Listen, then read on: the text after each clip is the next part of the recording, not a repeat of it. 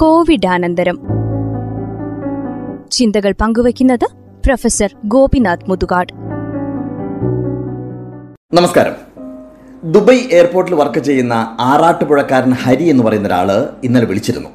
അടുത്തടുത്ത നാളുകളിലായിട്ട് ആറാട്ടുപുഴയിൽ അദ്ദേഹത്തിന്റെ നാട്ടിൽ നടക്കുന്ന ആത്മഹത്യകളെ കുറിച്ച് പറയാനാണ് അദ്ദേഹം വിളിച്ചത്. മരിച്ചവരെല്ലാം ചെറുപ്പക്കാരാണ്. ഇനിയും ഒരാൾക്ക് അങ്ങനെ ഒരു തോന്നലുണ്ടാവാതിരിക്കാൻ ഒരു വീഡിയോ ചെയ്യണമെന്ന് പറയാനാണ് ഹരി വിളിച്ചത്. ചിറയിങ്കീഴുള്ള ഒരു കുടുംബത്തിന്റെ കൂട്ട ആത്മഹത്യയുടെ വാർത്ത വന്നിട്ട് 2 ദിവസമേ ആയിട്ടുള്ളൂ. മാതാപിതാക്കളും 17, 13 വയസ്സായ 2 മക്കളും കടക്കണിയിൽപ്പെട്ട് ജീവിതം വഴിമുട്ടി എന്ന് എഴുതി വെച്ച് ആത്മഹത്യ ചെയ്ത നടുക്കുന്നൊരു വാർത്ത. അപൂർവമായി കിട്ടിയ നമ്മുടെ ജീവിതത്തെ പാതി വഴിയിൽ ഉപേക്ഷിച്ചു പോകുന്നതറിയുമ്പോൾ വല്ലാത്ത ദുഃഖം തോന്നുന്നു. അതും ജീവിതത്തിന്റെ സൗഭാഗ്യം എന്ത് എന്ന് പോലും അറിയാൻ സാധിക്കാത്ത അല്ലെങ്കിൽ അവസരം കിട്ടാത്ത കുരുന്നുകളെ പോലും കുരുതി കൊടുക്കുന്നതാണ് ഏറ്റവും കഷ്ടം. നമ്മളിത് എത്രയോ തവണ ചർച്ച ചെയ്തതാണ്. എങ്കിലും വീണ്ടും വീണ്ടും ഇത് പറയുന്നത് ഇത് കേൾക്കുന്ന ഒരാളെങ്കിലും ആത്മഹത്യയിലേക്ക് പോവാതിരിക്കാനാണ്. 2 കാര്യങ്ങളാണ് പ്രധാനമായിട്ടും ആത്മഹത്യയിലേക്ക് കൂട്ടിക്കൊണ്ടുപോകുന്നത്. ഒന്ന്, എന്തെങ്കിലും ഒരു കാരണം കൊണ്ട് ജീവിതം വഴിമുട്ടി എന്നൊരു തോന്നൽ ഉണ്ടാവുന്നതാണ്. അത് ദാരിദ്ര്യം കൊണ്ടാവാം, തൊഴിലില്ലായ്മ കൊണ്ടാവാം, രോഗം കൊണ്ടാവാം, അങ്ങനെ പലതും ആവാം.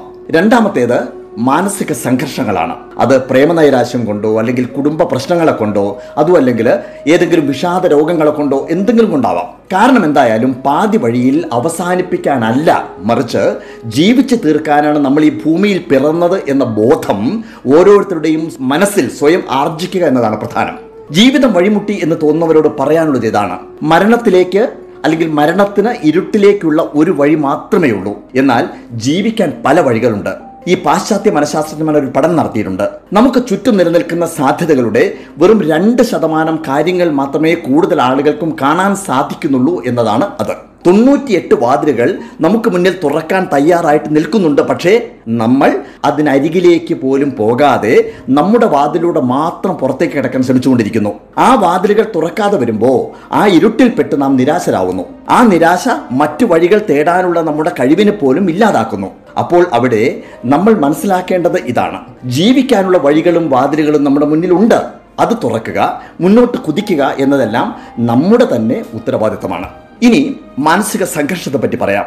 ഇതും ഇത്തിരി മനഃശാസ്ത്രപരമായിട്ട് പറയാം. എന്തുകൊണ്ടാണ് മനുഷ്യൻ അസ്വസ്ഥനാവുന്നത്? ആദ്യം മനസ്സിലാക്കേണ്ടത് ഈ ലോകത്ത് എല്ലാവരും ഒരു ഘട്ടത്തിൽ അല്ലെങ്കിൽ മറ്റൊരു ഘട്ടത്തിൽ മാനസിക സംഘർഷം അനുഭവിക്കുന്നവരാണ് എന്നതാണ്. അതിന്റെ കാരണം മനുഷ്യന്റെ വ്യക്തിത്വത്തിന് 3 അടുക്കുകളുണ്ട്: ശരീരം, മനസ്സ്, വിവേകം.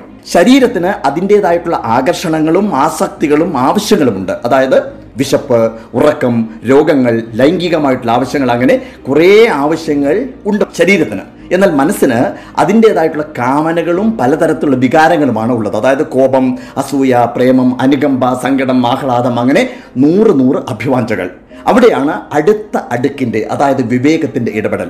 അവൻ സമൂഹത്തിലെ നിയമങ്ങളെയും മറ്റുള്ളവരുടെ കണ്ണിലൂടെ നമ്മളെ കാണുന്ന ചിന്തകളെയും ഒക്കെ പരിഗണിക്കുന്നവനാണ്, നിയന്ത്രണങ്ങൾ ഏറ്റെടുക്കുന്നവനാണ്. അതായത് ശരീരത്തിന് ഒരു കാര്യം ആവശ്യമുണ്ട്, മനസ്സ് മറ്റൊന്നാണ് ആഗ്രഹിക്കുന്നത്, വിവേകം മറ്റൊന്ന് നിർദ്ദേശിക്കുകയും ചെയ്യുന്നു. അവിടെ ഈ 3 പേർ തമ്മിലുള്ള സംഘർഷം നമ്മുടെ അസ്വസ്ഥതയ്ക്ക് കാരണമാവുന്നു. എന്നാൽ എത്രമാത്രം നമ്മൾ ബുദ്ധിശാലിയാവുന്നുവോ, എത്രമാത്രം നമ്മൾ അറിവ് നേടുന്നുവോ, എത്രമാത്രം നമ്മൾ സമ്പന്നരാകുന്നുവോ, അത്രത്തോളം ഈ അസ്വസ്ഥത കുറയുകയല്ല, നേരെമറിച്ച് കൂടുകയാണ് ചെയ്യുക. സംഗതി മനസ്സിലായോ? ഒരു ചെറിയ ഉദാഹരണം പറയാം. എനിക്ക് വിശപ്പുണ്ട്, എന്തെങ്കിലും ഭക്ഷണം വേണം. ഇത് എൻ്റെ ശരീരത്തിൻ്റെ ആവശ്യമാണ്. നല്ല ചിക്കൻ ബിരിയാണി എൻ്റെ മുന്നിലുണ്ട്. ഞാൻ കഴിച്ചു തുടങ്ങുന്നു. എൻ്റെ ശരീരത്തിന് ആവശ്യമുള്ളത് ഞാൻ കഴിച്ചു കഴിഞ്ഞു. പക്ഷെ മനസ്സ് വിടുന്നില്ല അതിൻ്റെ സ്വാദ്. ഞാൻ ശരീരത്തിൻ്റെ ആവശ്യത്തിലപ്പുറം മനസ്സിൻ്റെ പ്രേരണയാൽ വീണ്ടും വീണ്ടും കഴിക്കുകയാണ്. എന്നാൽ വിവേകം എന്നിൽ കുറ്റബോധം നിറയ്ക്കുകയാണ്. ഞാൻ വായിച്ചറിഞ്ഞ രോഗസാധ്യതകളൊക്കെ വിവേകം എൻ്റെ മനസ്സിനെ ഓർമ്മപ്പെടുത്തുന്നു. ഞാൻ അസ്വസ്ഥനാവുകയാണ്. രാത്രിയായി, ശരീരത്തെ സംബന്ധിച്ചിടത്തോളം ഉറക്കം വരുന്നുണ്ട്. പക്ഷേ മനസ്സ് മൊബൈലിലെ ചാറ്റുകളിൽ രസം കണ്ടെത്തുന്നു. മനസ്സ് അതിൽ ഹരം കൊള്ളുന്ന സമയത്ത് എന്നെ ഉറങ്ങാൻ അനുവദിക്കാതെ പിടിച്ചു നിർത്തുന്നു. അപ്പോൾ വിവേകം കുറ്റബോധം എന്നിൽ നിറയ്ക്കാൻ തുടങ്ങുന്നു. എന്നിലെ സ്ക്രീൻ അഡിക്ഷൻ, അതിൻ്റെ പ്രശ്നങ്ങൾ, അങ്ങനെ ഓരോ കാര്യങ്ങൾ. ഓരോ നിമിഷത്തിലും ഓരോ കാര്യങ്ങളിലും നമ്മുടെ ഉള്ളിൽ നടക്കുന്ന ഇത്തരം സംഘർഷങ്ങളാണ് നമ്മുടെ ജീവിതത്തിൻ്റെ എല്ലാ സുഖങ്ങളെയും ആസ്വാദനങ്ങളെയും ഇല്ലാതെയാക്കുന്നത്. അതിന് നമ്മൾ എന്താണ് ചെയ്യേണ്ടത്? മൂന്നിനെയും ഒരേ നേർരേഖയിലേക്ക് കൊണ്ടുവരാനുള്ളൊരു തീവ്ര ശ്രമം അവനവൻ്റെ ഭാഗത്ത് നിന്ന് തന്നെ ഉണ്ടാവണം. അതായത് ശരീരത്തിൻ്റെ ആവശ്യങ്ങളെയും മനസ്സിൻ്റെ വികാരങ്ങളെയും വിവേകത്തിൻ്റെ ബോധത്തെയും നമുക്ക് ഒരു പരിധിവരെയെങ്കിലും നിയന്ത്രിക്കാൻ കഴിയണമെന്നർത്ഥം. അതിന് പലരും അഭയം തേടുന്നത് പലപ്പോഴും മദ്യവും മയക്കുമരുന്നുകളുമാണ്. ഇത് ഈ സംഘർഷത്തെ ഇരട്ടിയാക്കും എന്നല്ലാതെ ഒരു നേട്ടവും ചെയ്യില്ല. എന്നാൽ വായന, എല്ലാം തുറന്നു പറയാനും പങ്കുവെക്കാനും ഒക്കെയുള്ള ഏതെങ്കിലും കൂട്ടുകാരും അല്ലെങ്കിൽ നമ്മുടെ കുടുംബക്കാരും, ഫിസിക്കൽ എക്സർസൈസുകൾ, ഇതൊക്കെ ഒരുപാട് ഗുണം ചെയ്യും. നമ്മിൽ നമ്മളായിട്ട് സൃഷ്ടിക്കുന്ന ഈ സംഘർഷത്തെ കെട്ടിക്കിടക്കാൻ ഒരിക്കലും അനുവദിക്കരുത്. ഏത് കോൺക്രീറ്റ് ഡാമാണെങ്കിലും വെള്ളം നിറഞ്ഞ് കവിഞ്ഞു കഴിഞ്ഞാൽ അതിനെ തുറന്നു വിട്ടില്ല എന്നുണ്ടെങ്കിൽ ചില ഘട്ടങ്ങളിൽ തകർന്നു പോകും. അതുകൊണ്ട് മനസ്സിൻ്റെ എല്ലാ സംഘർഷങ്ങളും ഏറ്റവും പ്രിയപ്പെട്ടവരോട് തുറന്ന് പങ്കുവെക്കുക.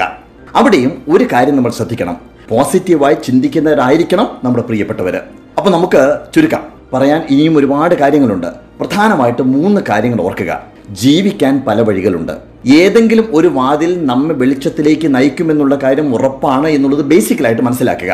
2, മനസ്സിൽ സംഘർഷം ഉണ്ടാവാനുള്ള സാധ്യതകൾ സ്വയം ഒഴിവാക്കുക.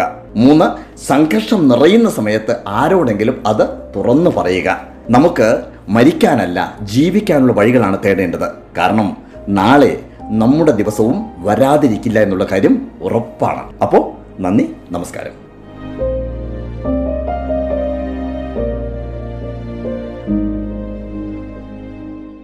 ശ്രോതാക്കൾ കേട്ടത് കോവിഡാനന്തരം. ചിന്തകൾ പങ്കുവച്ചത് പ്രൊഫസർ ഗോപിനാഥ് മുതുകാട്.